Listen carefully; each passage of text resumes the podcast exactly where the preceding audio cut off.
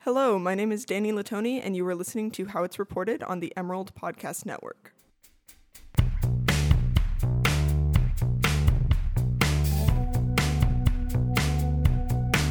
Today I have Carrington. Pa- Can you tell me how you pronounce your last name? Powell. Powell. Powell. Okay, so like it, Like- like it looks. Powell's Books in Powell Lake.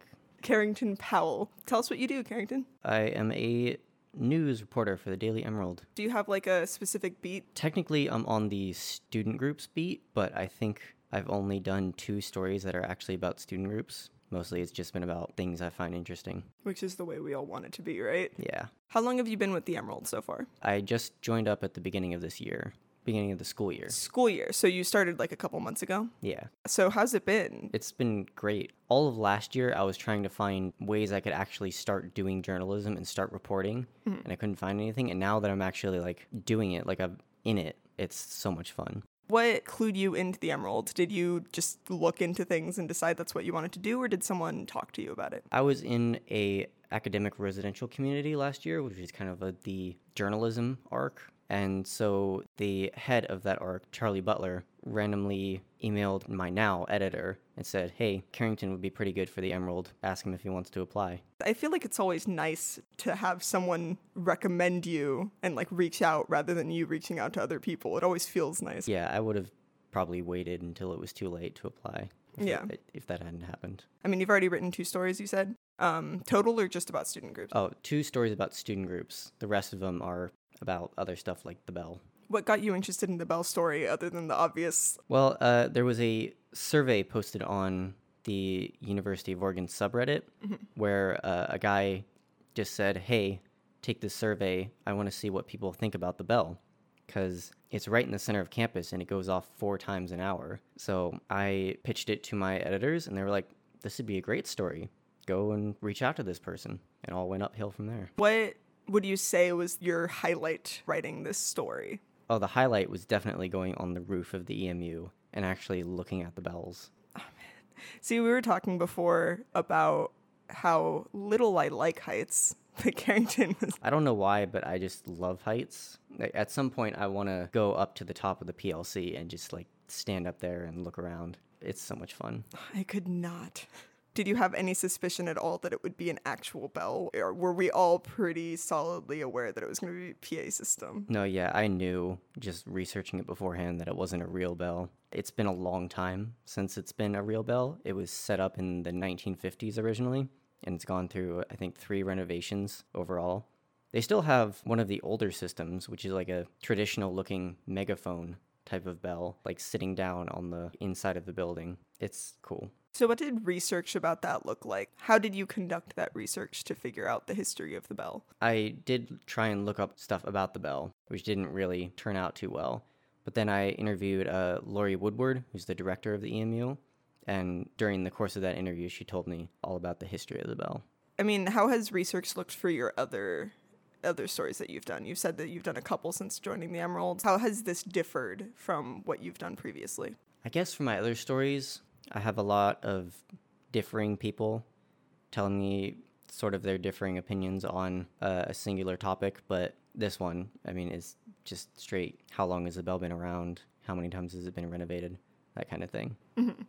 How do you feel about the bell? I live far away enough that I don't hear it when I'm at home or in my apartment. But when I'm on campus, like when I'm in the Emerald newsroom, you can definitely hear it when you have the windows open. And it's really weird to hear it every 15 minutes. Like at the beginning of the school year, I was so confused whenever I heard the bell go off at like 1:45. It's strange to have a bell go off that often. Yeah, I agree. I definitely thought prior to discussing the story and then reading it this week that the bell only went off like every hour because I'm not on I'm not outside of buildings enough to hear it. And then learning that it went off every 15 minutes it's kind of crazy. And I didn't even think about the fact that people in the dorms were going to have to suffer through that. That's I would be very annoyed as well. Yeah, a lot of people from the Reddit survey who responded to it were actually from LLC, and they really didn't like it. I talked to a RA, I interviewed an RA from LLC, and uh, he just absolutely hates it so much.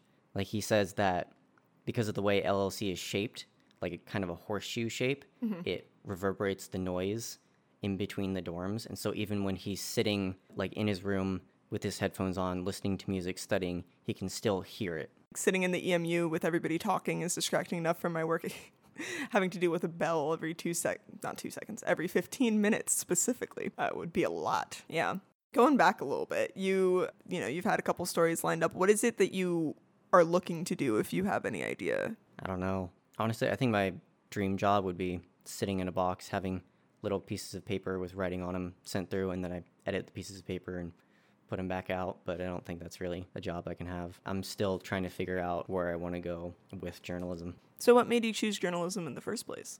Uh, I've been a writer for my entire life, even before I could write. I drew pictures of stories. And so it just kind of felt like what I should do with my life since it's just naturally something I'm good at and naturally something I want to do. So, what about journalism and the aspect of writing journalistically appealed to you? Uh, I found that I like telling people's stories. Like, there's the stories of like big politics and huge stories that impact everyone across the United States. But I think the Bell story is my favorite story just because it's it's not the most important story ever, but it's it's very important to some people. And I think those little things are much more interesting in terms of story. Yeah, local journalism. It's definitely like something that specifically is impacting us on campus. Someone who lives maybe an hour out of Eugene probably won't pick this up and understand exactly why it's so important, but on campus it's a hot topic. Mm. Yeah, I think journalism is trying to get people to care about a particular story. And I think I'd rather people care about local things, things that they can change. Mm-hmm.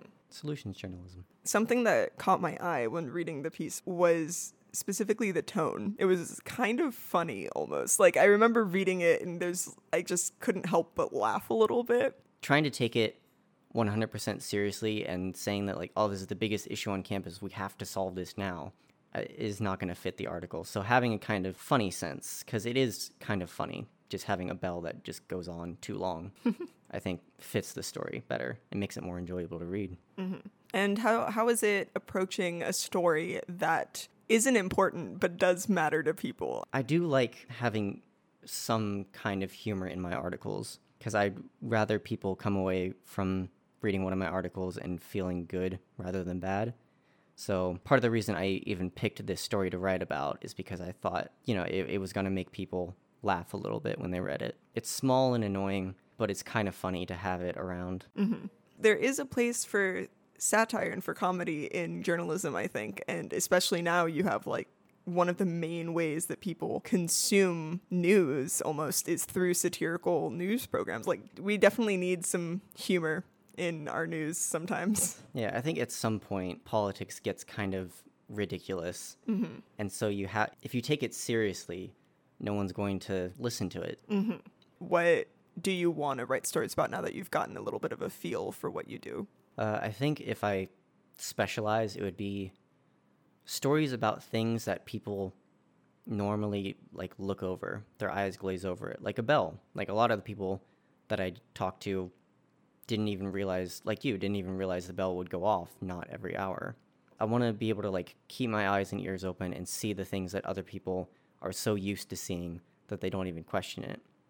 And I guess write about, hey, why don't we question this? Like why why do we have a bell that rings four times an hour and keeps people up at night? I'm always looking around to see where the next story is. Well, thank you for coming in. Thank you for having me. See you next time.